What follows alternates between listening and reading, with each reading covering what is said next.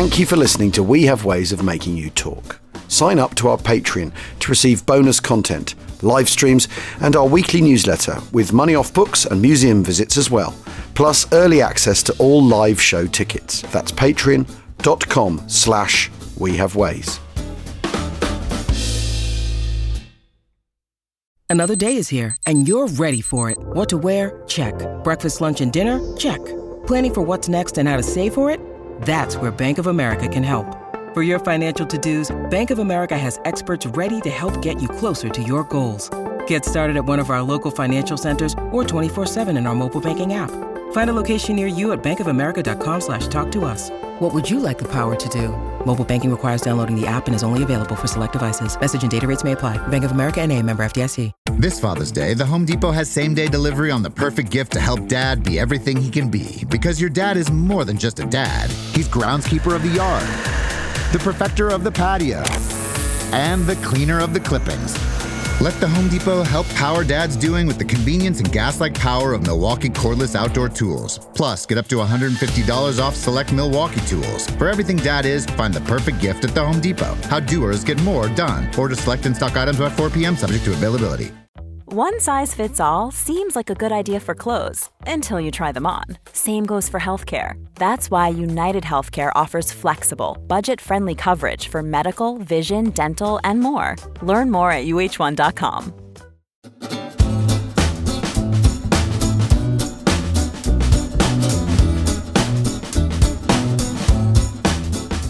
Alarm, alarm. Welcome to We Have Ways of Making You Talk with me, Al Murray, and James Holland. Yes, we're sticking to alarm, alarm. Yeah, I like it. I like I it. I like it. I think we've what we've done there is uh, after 700 episodes, 701 episodes, is we've done one of those rebrands. Maybe we need a completely new look as well. Should we get someone to spend a quarter of a million pounds on designing a logo? Yeah, it's a variation of us in jackets, grinning from a tank. Just a different tank. Because, you know, it's time to refresh the tank, Jim. It's, it's mean, so, yeah, face new challenges. You know, we're in a we're in a Firefly. We need to be in a in a Cromwell, clearly. Um, anyway, listen. Congratulations. You've you've you've finished your run. You had a Yes. triumphant final show on Saturday. Well done. That, you must. That's it's a hell of an achievement. Yeah, I mean, we started on May the 29th or something. I mean, it's- Holy moly! It's a long time ago. And um, I've had a curious morning of thinking, well, I don't need to think about that. I just don't need to think about it anymore. I don't You need can forget to. all the lines. I can forget the lines. I don't. What I also don't have to do is, you know, figure out how I'm getting to the next place. Am I going No. to Airbnb, get No. the train, get the car? Um, and now I also need to sit down and actually grasp the nettle of writing a new stand-up show and uh, this Yeah, book. but, yeah, but that's fun. You can have a bit of time at home. Remember what, Yes. what Eleanor and Daisy look like and all those sort of things. And um, are you feeling a bit demob happy then? Post COVID as well? I, I am actually, and, and I'm, and yes, I am recovered. Although people can hear I'm quite husky because we did two final shows on the Saturday. Wow. during which was great to get back, but during which I basically blew my voice out completely. So Ah.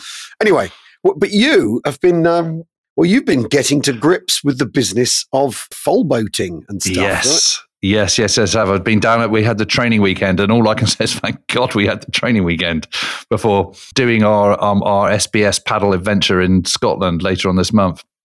So the plan is to go from Ardrossan to Oban, Yeah. uh, which is 61 nautical miles. Never say miles, it's nautical miles. And uh, we now only speak in terms of knots and wave strength and wind strength and all that kind of stuff. Um, and we now know about ebbing tides and, and flows. How much bigger is a nautical mile than a mile? Uh, not by much. Because they're bigger, aren't they? They're bigger. Yeah, It's or they're lo- they're longer, aren't they? Yeah, but you can, in theory, it's sort of easier, isn't it? Because you, you, you know, it's sort of as a crow flies, sort of. Yeah. Yes. Well, they, yes. In theory, yes. in theory, although we've done an awful lot tide- of wobbling around. yeah, tides and currents have different ideas. But it's yeah. quite a thing because you know these these bots they really do absolutely break down into nothing. I mean, they're they're just genius, and um and the um we're being led by a, a former Royal Marine commando called um, Lee Waters, who's just fantastic. He's got just the right level of kind of he's laid back, but because he was you know a senior NCO for twenty years and's got lots of experience, including kind of scars of a bullet hole in his face. You know, when he said when he just turns up the notch just half, you just stop immediately. I mean, yesterday he told me off for throwing my glove onto the beach. He said, "You know, Jim, in a, in a, in a wind in Scotland, that's gone. Always keep it about you." It's like, okay, learn that lesson. Right. So he's he's incredibly genial. Um, he- he's brilliant. You just you just he's just one of those guys you just trust immediately. yeah, yeah, yeah. And there was a whole load of other kind of um, various armed forces guys who were preparing for this big. They're doing a big paddle this week up in Scotland. I think they're doing more like 120 miles. yeah. And then they run in with their boats for the last bit, Right. having broken them down and put them into cases. yeah, yeah, yeah, yeah. But it's Blimey. quite it's it's quite a thing. It, they're, they're quite a thing because you know they're still the kind of olive drab canvas, and Yeah. you know I think the ones we were in were mine was called crayfish as well. Right. Okay. Oh well, that's good. That's very strong. So, um, but it's I, I tell you what, it's the technique is quite a thing. I, I sort of only really got to grips with it, sort of I don't know, kind of an hour and a half in yesterday, I'd say. Of what the, the kind of technique is, and I wasn't leaning forward enough because it it's, it feels really good. You want to lean backwards, Right. but yeah. you actually need to lean forwards, and, Right. it, and, it, and it's quite a thing. And Well, the, engage your core, so to speak. all that kind of stuff. Yeah. Yeah. yeah, yeah, yeah, yeah. But weirdly, no blisters at all. No, no blisters. Right. I cut my hand on a mussel, you know, edge of a mussel. Yeah. Yeah. That's quite a lot of blood. Hope glad there wasn't any sharks around. Yeah, And was the sauce with? I mean, what were they? Mariniere or what? did Avec frite, Yeah. straight from the Gironde. Yeah. poach yourself in the eye with a chip? Yeah. but yeah, I mean, you know, first, first, end of first day was quite tiring Yeah. because you know, you sort of, I, I got, I got down there about half eight. Then we all had to go to Wetherspoons, obviously, and drink lots Yeah, of of course. pints, um, and sort of crap food. Then finally got back. I was absolutely blowing a hoolie on Friday night. I Yeah. had to put up my my, my little two man tent Right. in the wind. In the But wind. because we were all such team members, everyone came and helped. So that was good. well, that's good. You know, yeah. had sort of Ben Willbond and, and Rob Gallimore kind of both kind of, and, and Saul all kind of, you know, putting in pegs at the right place and all that kind of stuff. Yeah. But it was, you know, it was freaking freezing. It was absolutely freezing. I suddenly thought I need to kind of up my game with my sleeping bag before I go to Scotland. Yeah. So, you know, you're not sleeping very much. Then it was up really early the next morning, freezing cold. And the day was hard because the wind was so bad. And, and, I, and I tell you what, it makes you realize paddling around in winter in high winds in the Atlantic, that's just, yeah. that's just crazy. Yeah. It's absolutely crazy. We were, at one point, we were, there, was a bit, because we were, went down to Chivenor, which is sort of next, sort of near Barnstaple and, and, and Appledore. So the river go, sort of flows, River Taw, I think it is, flows westwards. Mm. And then there's all these sort of sandbars and stuff, and it Yeah. turns north, it sort of turns northwards, and you head up towards sort of Saunton Sands and Croyde. Yeah. Where the river kind of comes out into the main part of the sea, it, there's sandbars. Yeah. And there's a really big wind. So the net result is you've got you've got the sort of flow of the river and the tide and everything hitting one another Yeah. and made worse by the wind. So we were at a kind of force four, nearly five. Yeah. Yeah. Yeah. And these boats draw nothing, right? No, it was really, really good fun, but it was Yeah. quite, it was quite kind of Hairy. teeny bit. You didn't feel scared because you're kind of with Lee and with your the other the other kind of RM guys who kind of you just know that they've got, they've got your back. But yeah, And you being It's- followed by a launch? No. You know, in case, No, oh, no, right, no, no, okay, no, right, none of that. Oh, none of that. But it's quite, you know, you are being sloshed, and you know, suddenly the the bow of the boat pitches down, and you know you're sloshed over with water. Yep. And, and you've got these kind of skins that sort of go around you, but they don't really, you know, we hadn't really put them on properly, so they didn't really work. So you, you're taking on quite a lot of water. Mm. And then there was a bit when we were coming back again, and again it was the kind of the tide was just starting to turn, and it was meeting the river. Yeah. So it's just like a, you, you're just paddling really hard for nothing. And they were all talking about the the mouth of the Gironde, more Yeah, of which in a minute. Yeah. You know, for Operation Frankton. Yeah. A- and you suddenly understood why that is so treacherous. Yep. And then yesterday it was kind of you know beautiful weather, but it's all about tides and it's all about flow. And you know when you when you're with with the tide, you, you can do six knots no problem at all. But the minute that changes, You're going kind of backwards. you're going backwards. You're, you're you're literally you're busting your ass to do kind of one knot. Yeah, and the wind the wind will ensure you're going backwards Yeah, too. yeah, if yeah, you yeah, if you've got wind over tide, then you're really you know And at that moment, it's absolutely miserable. Yeah. And really frustrating. My big problem was that it's just getting in and out. It's just Well, you see, I think this is one of the really interesting things because um, because you, you, know Saul, Saul David's with you, isn't he? And he, he wrote that book about the the SBS or the SBSs or whatever. yes, because of- yes, yes. Because after all, Or the no- RMBPD. or the- there's the, the you know or the cop cop survey people. There's no such thing as the SBS essential, or there or there are several, or there isn't one, or you know, it's like one of those. It's sort of um, it's almost like a in boats. Well, it's almost like a sort of theological question: the existence of the SBS during the Second World War. you know, there, there's Yeah. proof of its existence. But um, anyway, but I thought um, one of the points he makes is, uh, and in fact, and actually also talking to the the guys who did the, um, you know, had the canoes at uh, We Have Ways Fest, the familiarity of these canoeists, of these guys with their canoes, that they're, they're just jumping in and out of them. They're completely familiar with them in a way that, Yeah. In a way that, I mean, you've done your weekends training, but in a way that you won't ever be. That they're you're not in boats the whole time, all the time Yes. all day, every day, all weathers, all climbs, all all um, possible situations. So I think that's a fair point, actually. And actually, Lee and Rob, who is also that they had their own kind of bespoke made one man kayaks. Yeah. Which they kind of already kind of paddled all around. You know, they paddled across a channel. They've done the, you know, they paddled all around Britain kind of eight times, across the Irish Sea, all this kind of stuff. And, and everything about that boat is perfect for Lee. You know, he knows exactly where everything is. He's, Yeah, he's yeah. worked out over the years the absolute minimum of what he requires, but no extra. And he's got everything he needs. And and he just gets in and out. But I mean, you know, if if I was to get into that, I'd probably capsize immediately. It's a bit like kind of you know a, a- single sculling, you know, double sculling, you know, what do you call it? A single s- skull. It's very very narrow. Well, it's I mean it's like riding a bike. I mean, Yeah, the- literally, isn't it? And these guys, these guys are the people who went on who, who- who went on the Cockleshell raid. They, they knew exactly they knew exactly what they were doing with boats. They were totally familiar with them, which makes the what then happens even sort of even kind of worse. The Fra- I mean, I, I we're going to talk about Frankton, but I, I read Saul's book, and I was messaging at the time, telling Archers enjoying it, but I've but I was essentially disgusted by the by the entire thing. Like it's it's appalling. Anyway, Well, needless to say, uh, you know, in, in the heritage of the Royal Marine Commandos, it's um it's very much put on a very very high pedestal. Well, and and I can see, I can, and the thing is, I can completely see why. But there are elements of it where you just think, oh my god, you know, like what? Yeah, How how have you ended up essentially in this in this situation? Is the thing. How has this happened? t- touch of Hopkinson going on. Yeah, yeah, well, yeah, and and anyway, should we should we should we talk about Frankton then? Let's talk about Frankton. Let's talk about Frankton because it's it's such an interesting raid. I, but I, I just can't tell you how much my mind is buzzing with that that operation having done this weekend and knowing what I'm going to do in a couple of weeks' time. It it just God talk about experiential research. It really um it really opens your minds. I mean, I am seriously stiff today. Yeah, I can imagine. Uh, and when I got out of the car when I got home from Devon last night, I could literally hardly lift my leg off the, you know, onto onto onto the kind of you know onto the clutch. I mean, it was Well, I'm gonna be- before we go any further. They were a lot younger than you, Jim. yeah, yeah, yeah, yeah. And actually, I think the four, the the well, there's five of us actually because there's there's Mike as well who's come along, um, who's who's sort of filming it, um, which is quite fun. We're going to do it for SSAFA as well, which is Yeah, you know oh, brilliant, good good cause. superb. so we've got our just forgiving page all set up.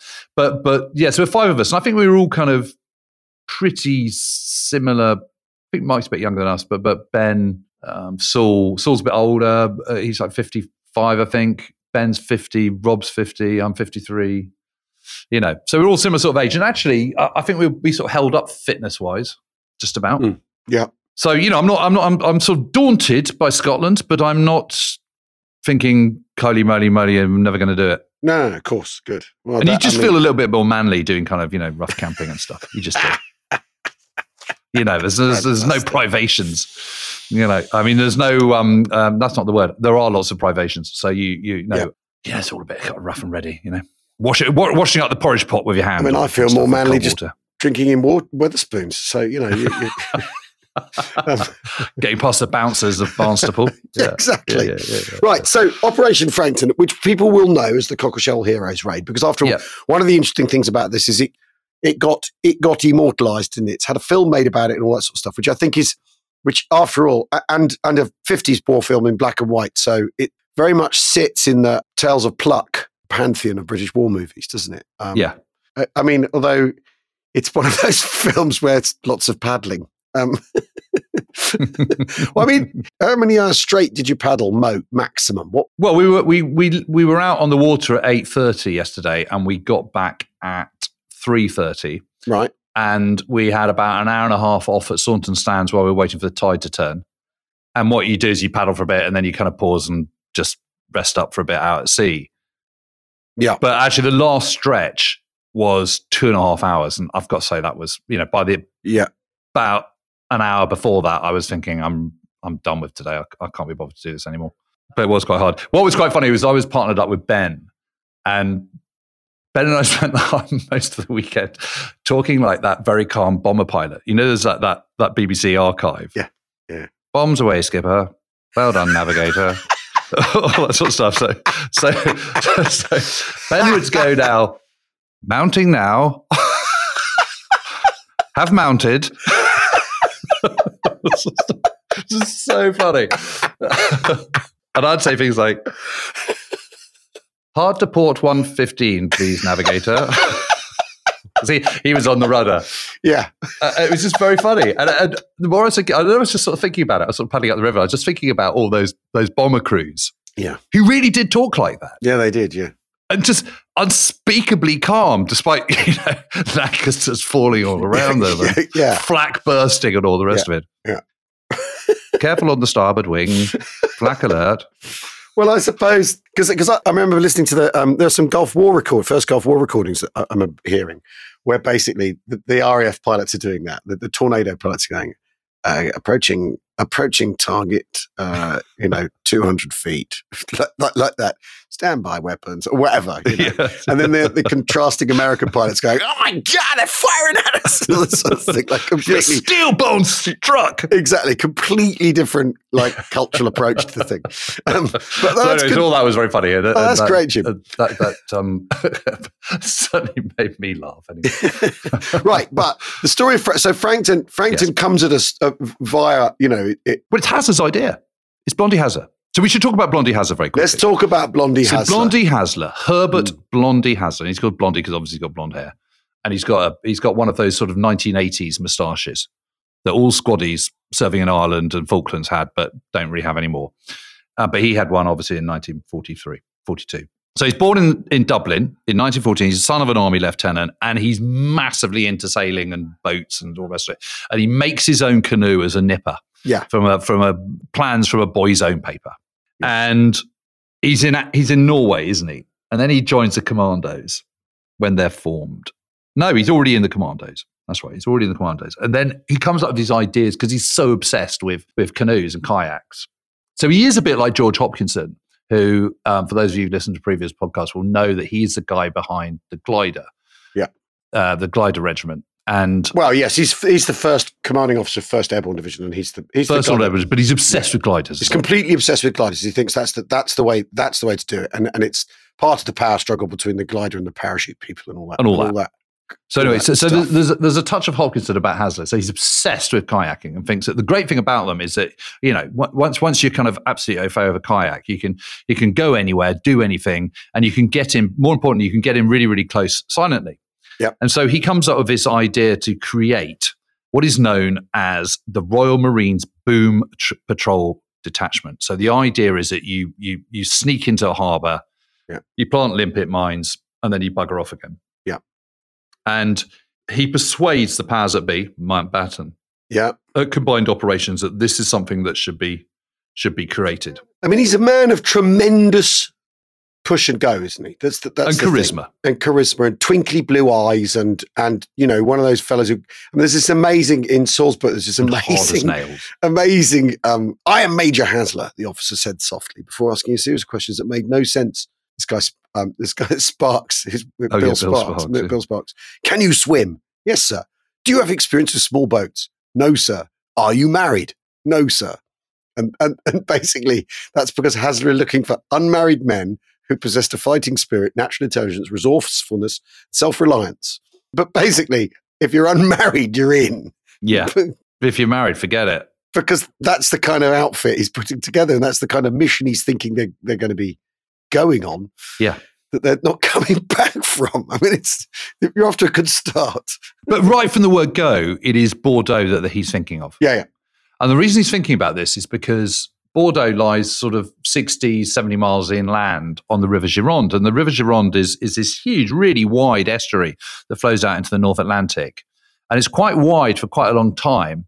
And then it narrows, but it's quite deep. So you, it's, it's got quite a decent sized port. Yes. And for all sorts of reasons, it's quite difficult to, you know, you, you can bomb it, of course, Yep. Um, you can try and bomb it, but but that's very difficult because it's you know it's a lot of flak there around around Bordeaux for obvious reasons. But you can't send in you know MTBs, you know motor torpedo boats or motor gun boats or anything like that. You know it's it's it's too well protected. And there's some thirty Kriegsmarine, uh, Ro- you know German Navy vessels there of various sizes, frigates, you know motor launches, S boats, all that kind Yeah, of yeah. stuff. And so it's an absolute no no. So the only way you could get to Bordeaux is by something like a kayak or parachuting in or whatever. And that's that's the big issue. And so Hasler comes up with this idea. And the reason Bordeaux is important is because it's quite a major port. It, it, because it's quite far south, it's sort of it, it's a little bit further out from the blockade, Yep. the Yeah. Royal Navy blockade. It's harder to police. Bordeaux, this is a consequence of the strategic earthquake, after all. The, the, the Germans have access to these, these ports and facilities on the French coast that they otherwise wouldn't have. And this is all part of, p- part of the consequence of the strategic earth, earthquake. Is the Royal Navy in particular is looking to, for answers to questions it, it never thought it was going to have to find answers to. Because the idea was you contain the Germans, they don't have access to Brest and Bordeaux and all, and, Yep. and all these all And these Atlantic deep water ports. and the Atlantic ports, all these deep water facilities that they can then run the Battle Atlantic from. So, so you can see why Hasler's part of a picture of people trying to find ways to come up with answers to this because because no one had done any thinking along these lines before. Is the Yeah. is the truth? Because you know, even two years after the summer of 1940, they're they're still scratching their heads as to how actually bring bring this sort of thing about, aren't they? Yeah. Yeah, yeah, yeah. And for some reason, it's a, it's a port where, where they receive a lot of rubber, which of course everyone needs in the Second World War. Yeah. You know, both sides you need for wheels and tracks and all the rest of it. Where would that rubber come from? Would that be coming from sort of Africa? I, I don't know. Vichy French Africa, somewhere like that? I Maybe, yeah, maybe, yeah. Because the Germans know. haven't got any possessions. have or from the Japanese, you know. Yeah, maybe. But anyway, so it, it, it's rubber. and They've, they've got 25,000 tons of, of rubber coming into Bordeaux between June 1941 and June 1942, which I suppose that's quite a lot, isn't it? Well, if you can create a situation where they don't get those twenty-five thousand tons coming in, then that's a good thing, isn't it? Yeah, and for the price of 12 good men and true, maybe. Well, that's clearly part of the calculation. So it's very much so. So, so so he Hasler gets a gets a go ahead. He's the um, he's the commanding officer, and Captain J. D. Stewart is the second in command. And there's 34 of them. They're all volunteers, and I don't think he was shy about stressing that you know they were going to be doing dangerous stuff. Yeah. To be fair, so I think everyone kind of they didn't know what they were getting themselves into, but they knew it was going to be quite fruity. Yeah. Uh, and they practice in in um, Southsea. Yeah. and they start and, and he comes up Hazza comes up with a plan for, for Operation Frankton on the 21st of September 1942 or rather he doesn't come up with it then. He submits his written plan. And initially this is just three kayaks. So that's six men two two men by kayaks. And these kayaks are are folbots so they're fold away canvas boats about 11 foot long. Yeah. but they're an earlier model called a cockle 2 So they can be deployed from a submarine. yes That's why you need a folding boat, right? Because you need to be able to get it in and out of a submarine. Because otherwise, you'd you'd probably go in something more sturdy. Um, Yeah, yeah, uh, yeah. But I, but, but I tell you what, that you know, it's quite a lot of things to sort of clunk about. So you would make them up in a it- making them up in a in a submarine. I think would be pretty tricky. Yeah. You know, you've got to make the shelf. You make the the sort of skeleton first. Yep. So you lay out the canvas as a sort of rubber base on the rubber rubberized canvas at the bottom on the bottom half, and then you start fitting all the kind of struts and you know the ribs and all this kind of stuff, and you add to it. And at the end of it, you've got a you know a boat which is two foot wide or whatever and eleven foot long. Yeah. I mean, the narrow confines of a submarine. You've then got to get it out because you can't you can't assemble it on deck at night. No, So you've got to, so you've then got to pass it up through the. through the conning tower. You can see why there's sort of scope for quite big cock up. Well, yeah. And what we're talking about here is the business of assembling the boat and getting it out of the U-boat. We are not yet on the water. Correct. So, so, but anyway, but th- that's the idea of the of the, of the Folbot, and, and the Folbots they're using are Cockle twos, which is why they're eventually called the Cockleshell Heroes, but the 1956 book of the same name, and as the film, obviously, and so that's the original plan, and, and they're going to paddle by night, hide up, lay up by day, and take three nights to get there, and then they're going to plant a ton of limpet mines on boats, blow them up, set them a timer so they can get away sink their boats and then walk from from Bordeaux to the Spanish border. And you know, over over the time that we've been looking at, at the Second World War, we've come across some pretty harebrained plans. Yes. Let's face it. Yep. You know, the plan for the Ponte Grande, Well, Colossus. Bastian, Colossus. I mean, Uh, Colossus. Colossus includes a walk sixty miles to somewhere else through enemy territory to meet. Chastise, Ch- I mean, Jesus Christ. Yeah. Chindit 2. Yeah. Exa- well, Ch- Chindit one. I mean, Chindit you 1. know- Let's, let's just stick with Chindit 1. There's some pretty harebrained ideas. yeah. But as you're saying this, it's okay, six men. Every part of the plan has to work for it to work. Yeah. Yeah. Well, and the times where we've talked about those things, what happens is none of the parts of the plan work. Anyway, so so so what happens is is that Mountbatten gives the green light on the because he's the Mountbatten is of course the uh, commander in chief of, of. Combined operations. He gives the green light on the 13th of October and insists on increasing the number to six. Hazza he tells Hazza that he can't go as commander. Hazza, you know, blows a hoolie and and and chucks his toys out of the pram and he relents.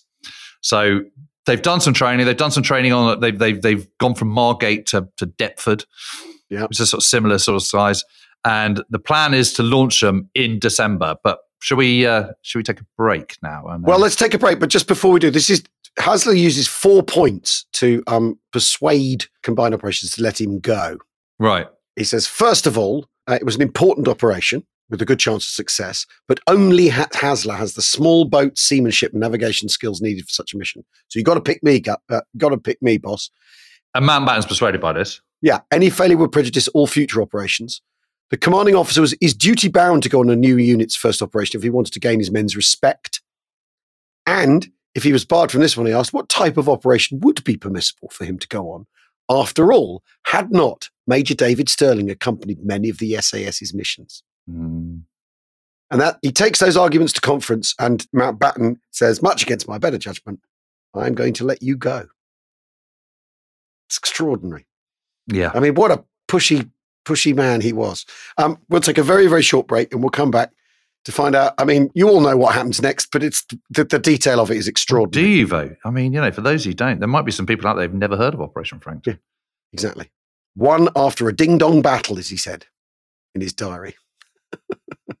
See you in a tick. We'll be back after the break.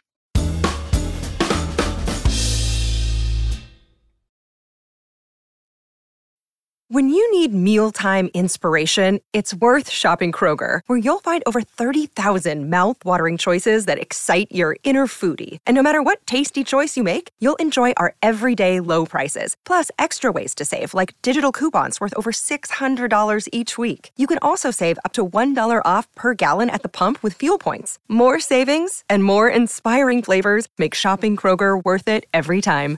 Kroger, fresh for everyone. Fuel restrictions apply. Ryan Reynolds here from Mint Mobile. With the price of just about everything going up during inflation, we thought we'd bring our prices down. So to help us, we brought in a reverse auctioneer, which is apparently a thing. Mint Mobile unlimited premium wireless. Ready to get 30, 30, bit to get 30, bit to get 20, 20, 20, bit to get 20, 20, bit to get 15, 15, 15, 15 just 15 bucks a month. So, Give it a try at mintmobile.com slash switch. $45 upfront for three months plus taxes and fees. Promo rate for new customers for limited time. Unlimited more than 40 gigabytes per month. Slows. Full terms at mintmobile.com. This episode is brought to you by State Farm. You might say all kinds of stuff when things go wrong, but these are the words you really need to remember. Like a good neighbor, State Farm is there. They've got options to fit your unique insurance needs, meaning you can talk to your agent to choose the coverage you need. Have coverage options to protect the things you value most. File a claim right on the State Farm mobile app and even reach a real person when you need to talk to someone. Like a good neighbor, State Farm is there.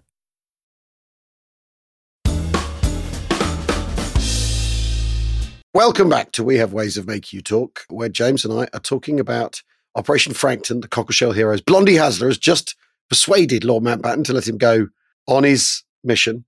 So he's chosen crews. He has, but he's also chosen what they're going to take because obviously the, one of the problems with a Folbot is that it, it, you can only take a limited amount of stuff. Yeah. Should we go through what, what each cockle is going to carry? Yeah, go on. Yeah. Two men, eight limpet mines, three sets of paddles, two hand grenades, one repair bag, depth sounding reel, fishing line, waterproof watch, water and rations for six days, plus a spanner to activate the mines and a magnet to hold the cockle to the side of the ship while putting on the mines. So the total load is 480 pounds, which is in, in new money is 220 kilograms. what that tells me is they are seriously under defended. So the only thing they've got to defend themselves is two hand grenades. Yeah, I know. No pistols. No, no stun gun.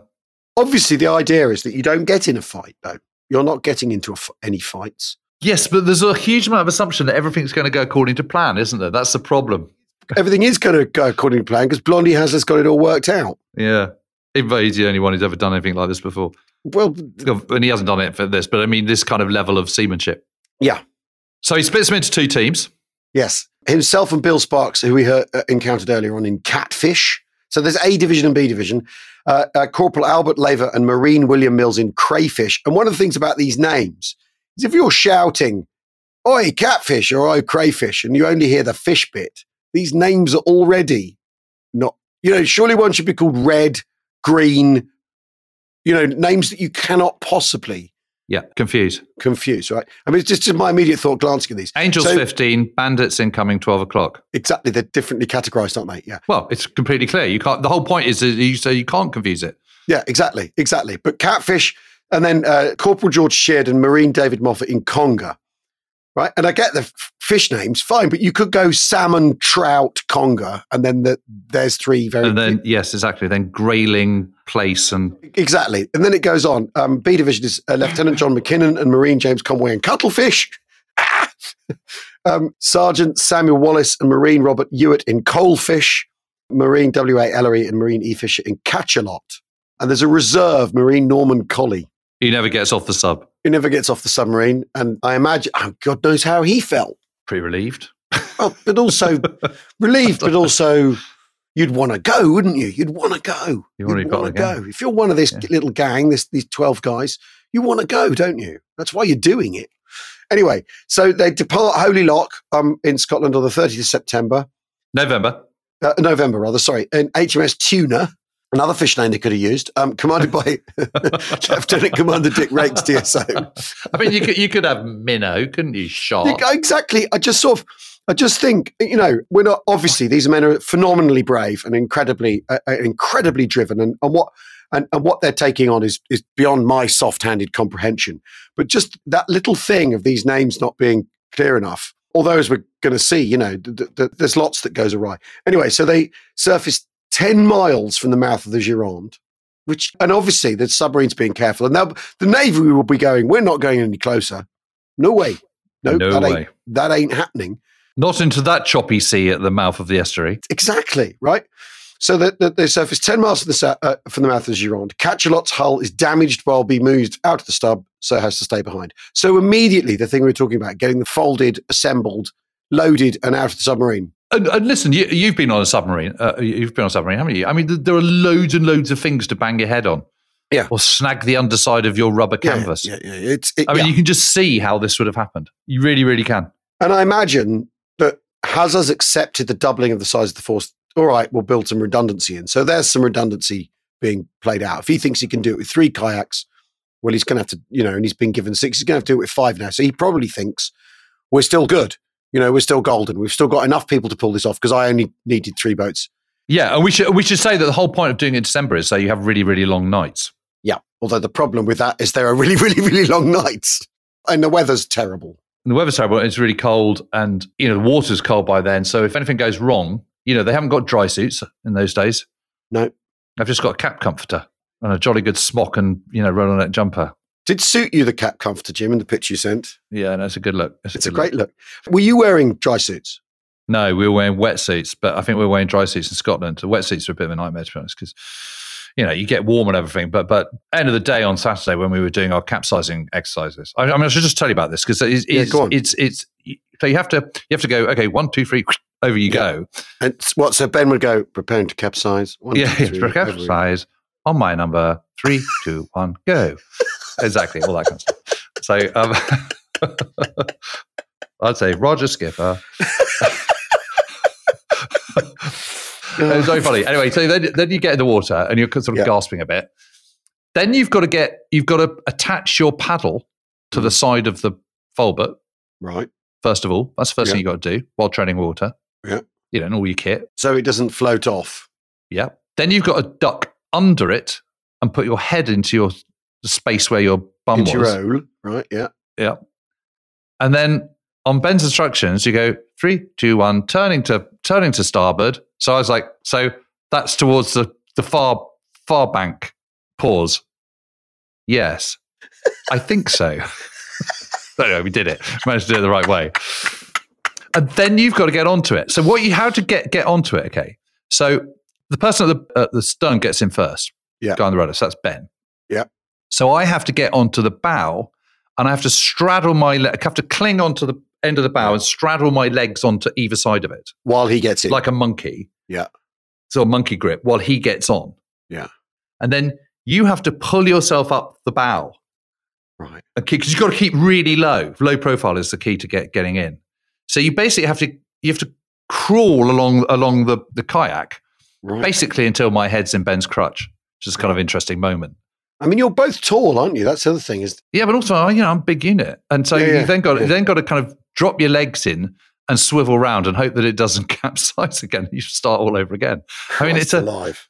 so so Theo beside me is just looking at the picture I posted earlier of me because that's just me capsizing. That that wasn't the the drill, but it's it's it's quite a thing, and and you know it's it's it's a big enough thing that you know, and this is right at the end of the day where we've been kind of fighting all these winds and waves and Yeah. you know tidal clashes and all the rest of it, and it's freaking knackering. it really is tiring, and you're just going. I just can't. I can't even begin to think what I'm going to do if I've got to do this again. God. Anyway, that's by the by. But as you say, 53, not 23. Yeah, yeah, exactly. And also, I mean, the average fella back then would be, I don't know, six inches shorter than you. yeah, much lighter, and you know have lighter. 38 eight inch waist uh, chest and and uh, yeah, and only weigh kind of nine stone eleven. Yeah, yeah, Yeah, exactly. yeah, yeah. Anyway, so the five kayaks because we've we've lost we've lost catch a lot. So we've lost the we've lost one of the uh, kayaks that doesn't have fish in its name. So that the opportunities confusion can continue. um, uh, five set off at half past seven, 1930 hours on the seventh of December. Although there's some debate about that, right? About Yeah. when they actually leave. Yeah, exactly when they leave. But it, I mean, whether they left at 1930, 1936 or 1822, Yeah. I don't really care. Yeah, yeah. They left on the evening of the seventh. That's all that matters. Yeah. And it, there's wind, tide. Crosswinds, Um, and and there's the Gironde coming out into the sea. That's that's a problem. So so you've got the, the flow of the river giant river current. and the Yeah. and the tide coming in. So obviously they they've timed it so that they go in with the tide. That's the whole Yeah. point. So the tide carries you. Yeah. But there's still a clash where the river meets the tide, and and and they they, they encounter kind of you know five foot waves. Well, that that's I think that's about a force five. Yeah. So that was a little bit stronger than it was when we were out there the other day. Yeah. But we were doing it in daytime and it was quite sunny and the water was quite warm because it's October. Yeah. They're doing it in December, in a place they've never been to before in the Yeah, middle of the night. I mean, th- It's a, it's a totally, totally different kettle of fish. I mean, so much of this comes down to, um, you know, obviously time spent on reconnaissance is never time wasted. It's the old adage, isn't it? And th- th- there's, th- there is no there's reconnaissance. no prep. There's prep, but there's no reconnaissance. You can't do any reconnoiter for this. So that's the case with basically all of these um, combined operations raids that that go down. All the different varieties is that no, they don't really know where they're going, and so there's that kind of gumption over reconnaissance as your attitude, isn't there? Yeah. You know, and famous for the before Colossus, before the, the, the Tragino aqueduct, Admiral Keyes, you know, says, "What a terrible waste," as he says goodbye to them. yeah. And it's it's that. And actually, funny enough, right? I mean, uh, old school listeners will be delighted I'm about to do this. But when you look at the one of the problems in Arnhem is no one knows the lay of the land in the town. They've looked at it on maps, but they've got no understanding, no recce. There's no recce, so they don't know where the railway cutting Or how steep it is. or how steep it is. They, and they've seen high ground on a map. Yeah. So they're, they're thinking in terms of dealing with the high ground that's on the map, but they don't really know how the street layout works for you Yeah. or what, what position it puts you in your, in your. And this is the risk of these kind of essential special operations things where recce is impossible. Yeah. And you can have as many aerial photos as you like. Um, but they, they have not, I mean, you know, they have not walked the ground in advance. I mean, it's, No, no, it's no, no, no. and this is what they're immediately up against. So coalfish disappears. Yes, and, and also it's just it's you know from from the kayaking point of view, that is clearly the toughest single bit is is getting into the the Gironde from the mouth of it. But you've already done ten miles from from the submarine, you know, and let's say kind of nine miles out, you you you hit this. I mean, that is an absolute shocker. Yeah. at, at night, you can, I can completely understand, even with skilled people. And also the other thing is is They've only been doing this since June, July, rather. Yeah, yeah. So they've done lots of training. Of course they have. But it's not like they've been doing it like Hasler since he was knee high to grasshopper. They've also not, you know, the winter training they've done. It's not like they've had a winter to do winter training. They haven't had a previous winter in which to. And they don't have dry suits. And, you know, they've got, you know, whatever they've got. I don't know what they're wearing, but, but it's not the same. It's not as good. Yeah. So Coalfish just completely disappears. Yep. Conger is capsizes and they just, they can't get it as they try and turn it back around again. They can't get the water out of it enough. And the waves are too rough. So Yes, so catfish, which is which is which is Sparks and and Hasler, tow them for a little bit, yeah, till they're kind of into the mouth of the of the Gironde, yeah, where where the waters die down a little bit, yeah, and gets them kind of so they're kind of near to the shore. They then scuttle it, and he goes right, you know, make a break for it to to the shore. But you know, what happens to them is they then die of hypothermia and then the water right you know the water is coming in. So one of their bodies gets swept to the Ile de Ré. So they assume that they've just been drowned but they haven't they've actually died of hypothermia. And again you can completely understand that. I mean on saturday night after we had our dunking and everything it was a cold bitterly wind and everything. Yeah. And i spent the whole evening just feeling absolutely cold to my to my Core. bones. I just I couldn't warm up. Yeah. And and you know the others were saying the same thing. They just hadn't it took ages to just get you going again yeah. And, and, of course, they're in just soggy wool and, you know, and all that kind of stuff. It's just, it's a nightmare. Yeah. yeah so yeah, it's yeah. no surprise that they die of hypothermia. Yeah. But that's what happens to them. So now we've got, that's four down because they've got two still on the boat, on the submarine. Yeah. So um, they get into the Gironde. And they make about 20 miles, which is quite good. Yeah, it's a pretty good going. But in theory, once you're in the river, if you, you know, you, you're not going to get as bad weather you know, out on the sea exposed, the the, mount, the Gironde at least is not as exposed as out in the ocean. No, the tide would be taking them, and when it calms down, you know, they would be going at kind of sort of five or six knots. Yeah, yeah. So you can see how you'd easily do that in in five hours. Yeah. So they they reach a place called Saint Vivien du Médoc, and they've also had to navigate, haven't they, some some enemy boats, some, see some frigates and stuff, and yeah, and sneak past them. Coalfish reappears. They have actually made it. They've just lost contact, but they've remade they've made it. Um, and they land a little bit further away at Pointe de Grave Lighthouse. Yeah. And as soon as they do, they're picked up by the French.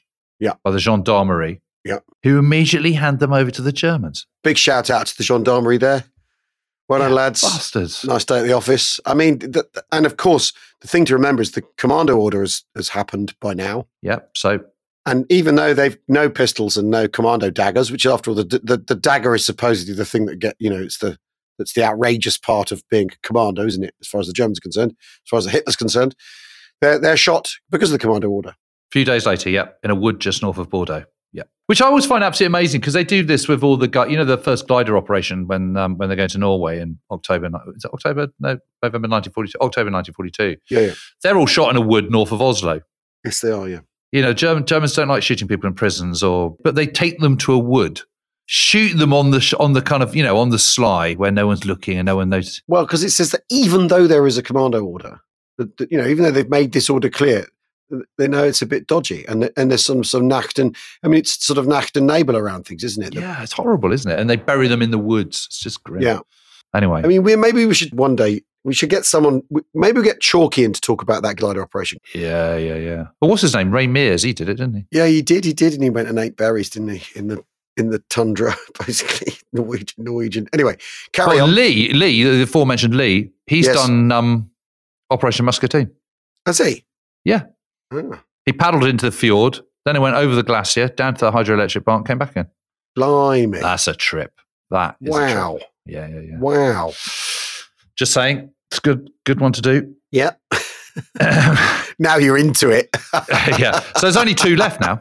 There's only two Yeah. left. There's there's catfish and crayfish. So that's Yeah. Hasler and Sparks. And crayfish is Laver and Mills. Yeah. Yeah, there's a lot of seas, aren't there? A lot of seas, a lot of fish. yes, exactly. So the second night, But they've been, yeah. I mean, the thing is, is they've been. You didn't get much sleep because of the cold, so they've not. They've, not been getting a lot of sleep, have they? That's the thing. like you light up during the day, but you know how much you going to go have someone on guard, haven't you? Yeah, exactly. Well, that's it, isn't it? So, so someone's got to be on picket. Although he can't, def- you can't defend yourselves. It's good, yeah, but you've just got to keep a watch out, haven't you? But it's, it's, it can't be more than kind of four hours max in 24 hours, can it? Yeah. Anyway, the second night they they they paddle further. There's not much around, uh, and they they managed to do 22 miles, and that's all okay. And the third night they far paddle a further 15 miles. And then the fourth night, only nine miles because there's a really, really strong tide. Yes, so the tide is going back. You know, is, is going out by this point because, of course, obviously it's not the same every single night. You're you're working against. It's sort of changing, isn't it? How long does the tide take to go? It's like eight hours, nine hours. Uh, well, um, they move, don't they? They shift, don't they? So they sort of come back an hour later every. You know, you'll have a high tide at noon, and the next day it'll be at one, and then. Two. Okay, so it's 13 hours or whatever. If I, if I remember, hours. if I remember rightly, Okay, but whatever. The point is, it's not the same every single night, so it does shift, which is why you're you would you would find yourself by the by the kind of third night, you'd be fighting the tide rather than going with it. Um, and so they were originally supposed to launch the the, the attack on that night of the 10th, 10th, 11th of September, but he changes it to the following night because of that tide, because they haven't made enough progress and they're just knackered. And they've so that means they've turned up. They're within spitting distance of Bordeaux, too late to be able to do what they yeah, want They haven't got the puff to do it. They haven't got the puff to do it, but also they're just too late. They've got, they're running out of hours. yeah. So they lay up short of Bordeaux and go and, and, and attack the following night. And the idea is to kind of move out into Bordeaux in the kind of early evening when it's, you know, once it's completely dark and, and try and start laying your, your limpet mines around 9 p.m. Hazza splits them into two. So he's on the, um, so he's on the left hand side of the harbour.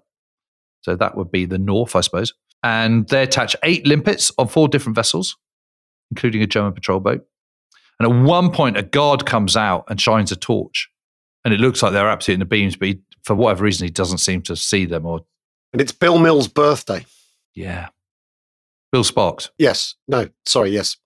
Spark says goodbye to Bill Mills, who with Ellery was his closest friend of the unit. Oh, right. And Bill's is his, is Bill's Yeah, yeah. birthday. Uh, this is in Saul's book. It would be a belated birthday celebration for Mills, who would turn 21 in just four days. Sparks and Laver were 20 and 22. Jesus. Uh, Blondie Hasler was 28. So, you know, they're young and up for it, uh, the Yeah. thing. But anyway, th- th- so they, there's another thing that goes wrong, though, isn't it? Because, yes, they s- place eight limpet mines, f- um, you know, on a cargo ship and a small liner, and they, Yeah. And Laver and Mills do the same. And they damaged six vessels, and, and it's all good. But unfortunately, I mean, and this is this is one of these things where you think, what? Yeah. How can this be? How can this possibly have happened? Yeah. Um, SOE are also in town that night to do pretty much The same thing, the same thing. but from the land. Claude de Baissac coming by land rather than coming in in a like extremely daring and difficult and challenging and risky way. Because of the secrecy around stuff, no one combined ops don't know that SOE are doing this. SOE don't know that combined ops are are Yep. also in town. And he hears the explosions Going off in the early hours. and aborts. I mean, I think it's um absolutely amazing that they've reached. And obviously, one of the things On the same night. on the same night. And if Hasler had gone the night before, you know, if they'd been felt fit enough, then you know De Baissac would at least wouldn't have been turned up in Bordeaux to bomb, No. bomb things. So what happens he? to, to, Braysac? I- I'm not sure. I don't know. But it's the most. It's just like it's the most amazing um, cock up, isn't it? And obviously, one of the one of the things one of the things we talked about is that at the beginning that what is uh, the special boat service during the war, and this is one of these products of there are loads and loads of private armies, pe- and, and little gangs, and people setting up their own little ops. And then if you're if you're good at if you're good at the chat, if you can get yourself to Mountbatten, make your case, you'll pr- you'll get a, you know a check written for one operation and see how it goes, see how it works out. And there's a lot of you know suck it and see going on. Yeah. And this I think is a perfect example of where that leads you. which is there's no office, there's no one office who knows everything that's going on, which I think, Because after all, this isn't two complete Lancaster crews. yeah, as we've talked about before. You know, so maybe it's just worth the punt. You know, that Yeah. Hasler guy is a bit mad. He's a bit full of himself. Yeah. You know, reckons he can pull it off. You know, end of the day, it's one submarine and handful of kites, which cost, you know, Yeah, well, the submarine and the submarine is the expensive part, which is why it drops them ten miles out to sea. yeah, yeah. But, you know, if it comes off, great. If it doesn't, well, you know, we've lost 12 men Yeah, exactly. and a few and a handful of kayaks. Anyway, the bottom line is they, they do, the, the, the limpet mines all blow up. Yeah, They don't sink a single boat, but they do damage lots. yeah, uh, which is quite annoying. And also, it's that whole thing that that now the Germans know that they can get there in theory. yeah.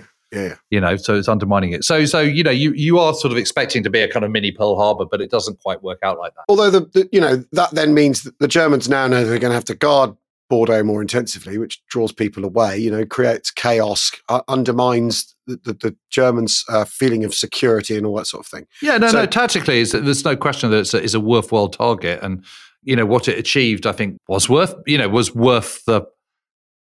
Well, I don't know. It's hard to say whether it's worth it, isn't it? But but but you, you know, it wasn't as if it was a dud.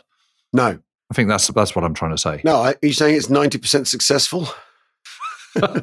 It's an old meme, but that'll work. To coin Yeah. a phrase. Yeah, um, yeah. So anyway, so so then they done their explosives, they damaged the boats, and then they have to now the bit where well, then we'll simply walk to Yeah, and they split up again. Yeah. They go off in pairs. They sink their folboats sort of 90, uh, 400 yards apart. Yeah. All the best, chaps. just See you for last orders and blighty, all that kind of stuff. Yeah. And off they go. Yeah. And Hasler and Sparks reach the border town of Ruffec, which is 100 miles away on the 18th of December, which is, you know, that's pretty good going, really, sort of 20 miles a night. But of course, Laver and Mills don't. They get stopped at Montlieu at Lagarde by the gendarmerie who hand them over to the Germans. and hand them over to the Germans. And what happens to them? They they're executed, as were McKinnon and Conway. Yeah. Yeah. Two die of hypothermia, six six are shot, and two make it. Wouldn't you know it is Hasler that makes it? Blondie Hasler. I know that's the mo- that's the really extraordinary thing about it, isn't it? Is that Yeah. um, Yeah. So they're, they're taken in by uh, escape line leader Mary Lindell and her son Maurice. And um, they meet up at the Hotel de la Toque Blanche Yeah. in Ruffec. And then they're hidden in a farm for 18 days, waiting for the mo- moment to cross the, cross the border. And at this point, I should say, combined operations assume the whole lot have been killed. Yeah. They've heard nothing. yeah, And it's not until the 23rd of February that uh, I think by which time he's got to Gibraltar that he makes a signal to, Hasler makes a signal. Says, can you come pick me up, please? I mean, it's abs- it is. I mean, it is amazing that he survives. Um, Yeah. Uh, uh, Well, as- I do see. I don't think it is amazing that he survives. I think it's it's it's it's reasonable that he survives because he's he's the best trained by some margin. yeah, that's true. He knows what he's about. He's a little bit older. Yeah. He's been around the block a bit. He's he's fought the Germans himself. He knows everything there is to know about kayaks. If you're going to do this mission, it's it's people like Hasler that you need. And I would say the problem is is all the others aren't like him. Yeah. They haven't got that kind of sixth sense and that that they haven't got that kind of understanding of boats. And I still thi- think the hardest part of all is actually just getting to Bordeaux. I mean, that is a seriously tough paddle. But again, I mean, you, if we're looking at it in terms of it's less than two Lancaster crews, in, in terms of strategic effect, I mean, what does it what does it do to the Germans in their defence of Bordeaux? Do they then amp things up so they spend loads well, of? I, I can't find that much about that. I, I'm sure they must do. They must ramp it up. Yeah. I mean, because they know that it's been partially successful because they heard a German communique saying that five boats have been damaged in a you know raid by saboteurs and they've all been executed. Yeah. caught and uh, apprehended and executed, which is another reason why the British think that they're all being killed. But I don't know. I don't know what I think about it really. Hmm. I mean, this is, this is all part of of that kind of you know set Europe ablaze, isn't it? it, it it's it's undermining. I mean, you know, if you're talking to Tom Petch, who's been doing all that work on you know deception operations, Yeah. I think he would say this is part of it. You know, this is all. This is what it does. It undermines the confidence of the defenders. It means you. It make it, it sort of you know prompts greater paranoia. And let's face it, the Nazis are pretty paranoid anyway. You know, it's it's it's absolutely bonkers, isn't it? I find it very hard to sort of um, because at the other end of the scale, I suppose, is the St Nazaire thing. You know, where where you do, do a Just- spectacular, right? yeah.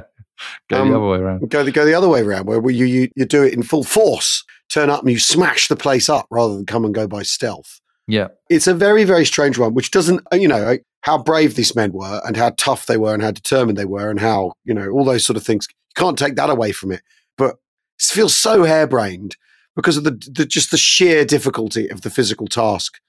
You know, I think it's telling that they're so exhausted they have to put the thing off by day. Well, it's partly that, but it's partly they've just run out of time. You know, because because run out of time for in the in the night. They haven't got the time to because you've got to go in, lay the limpet mines, then get back out again and get safety before they blow. But that's because the actual paddling is getting harder and more difficult. Yeah, and it would do because they'd be short of sleep and you know, and they're working against the tide and all that kind of stuff. And and, and that last bit it, it narrows. So I suppose that does that concentrate the tide? I don't know. I I, I don't know enough about it. I'll have to ask Lee next I time I see it run, probably runs faster. Yeah. But but if you look at the if you look at the aerial map of the Gironde, it's, it's much much narrower in the run up to because it's quite deep there as well still because you have quite decent ships going in. So I guess that's suddenly kind of more water. There's a great quote from Bill Sparks, though, What did he say? as they pull up alongside the cargo ship. We could hear the crew singing, remembered Sparks. I wondered what they'd be singing in a few hours' time. It proved to be an easy target. I attached my magnet holder to the hull to prevent the tide from carrying us away. The major placed the first mine on the six foot rod and lowered it into the water, placing the mine on her stern. He detached the rod. Having felt the limpet mine clamp itself to the hull, I released my magnetic holder and the tide slowly swept us along so we could place another midships and a third on our bows. It's, I mean, it's complete James Bond stuff, this, Yeah. isn't it? And I think that's the, that, that's what's so fascinating about it. But also, you know, It's time for a remake, I think. it's hard to call, isn't it? What, what really to think of this? Yeah, I mean, uh, massive hats off for them for doing it. I, I mean, you know, accepting that we're all over 50 and, and we haven't really done it before, you know, it is hard work. And I can see that doing that in those circumstances, it's, it's just a totally different caper to doing it in Devon when the sun's out and the sea's calm. You know, that little taste on Saturday afternoon we just had where, where the sea got a bit choppy and we were kind of fighting tidal flows and river flows and all that kind of stuff. It's you suddenly suddenly think, oh my god, this is it's it's one thing when you've got the tide with you and you've got the flow with you, but When are you off to Scotland for this? Saturday the twenty eighth or something like that, and then, Well, then we the next day is assembling the boats, Right. and we start on the Monday. Well, we'll all be thinking of you, Jim. Um, thanks, everyone, thanks everyone for listening. By the way, um, on the Patreon last week we did the sort of uh, equivalent of a reply all emails thing where we where we posted all of the talks from the festival. Um, um, they will be coming out in more of a sequence than just one big dump. Yeah, Uh, if you are a Patreon listener, we have ways. Patreon has all the all the talks from the We Have Ways Festival die coming. They're not all going to be there in one big lump because it'd be too much for you to do, and none of you get anything done, and you'd yeah, yeah. you, yeah. you get sacked from your jobs and stuff. We don't And that want that. wouldn't on- That wouldn't do. Anyway, thanks everyone for listening. Good luck, Jim, with your with your paddling. yeah, yeah, yeah. Well, I'll see you before then, but yeah, Yeah, yeah. see you tomorrow actually because we're talking to the um the Great Escaper. Yes, that's right. Yeah, yeah, yeah. We've got to watch it as well. Yeah, Yeah. Anyway, thanks for listening, everybody. We will see you all very soon. Cheerio. cheerio.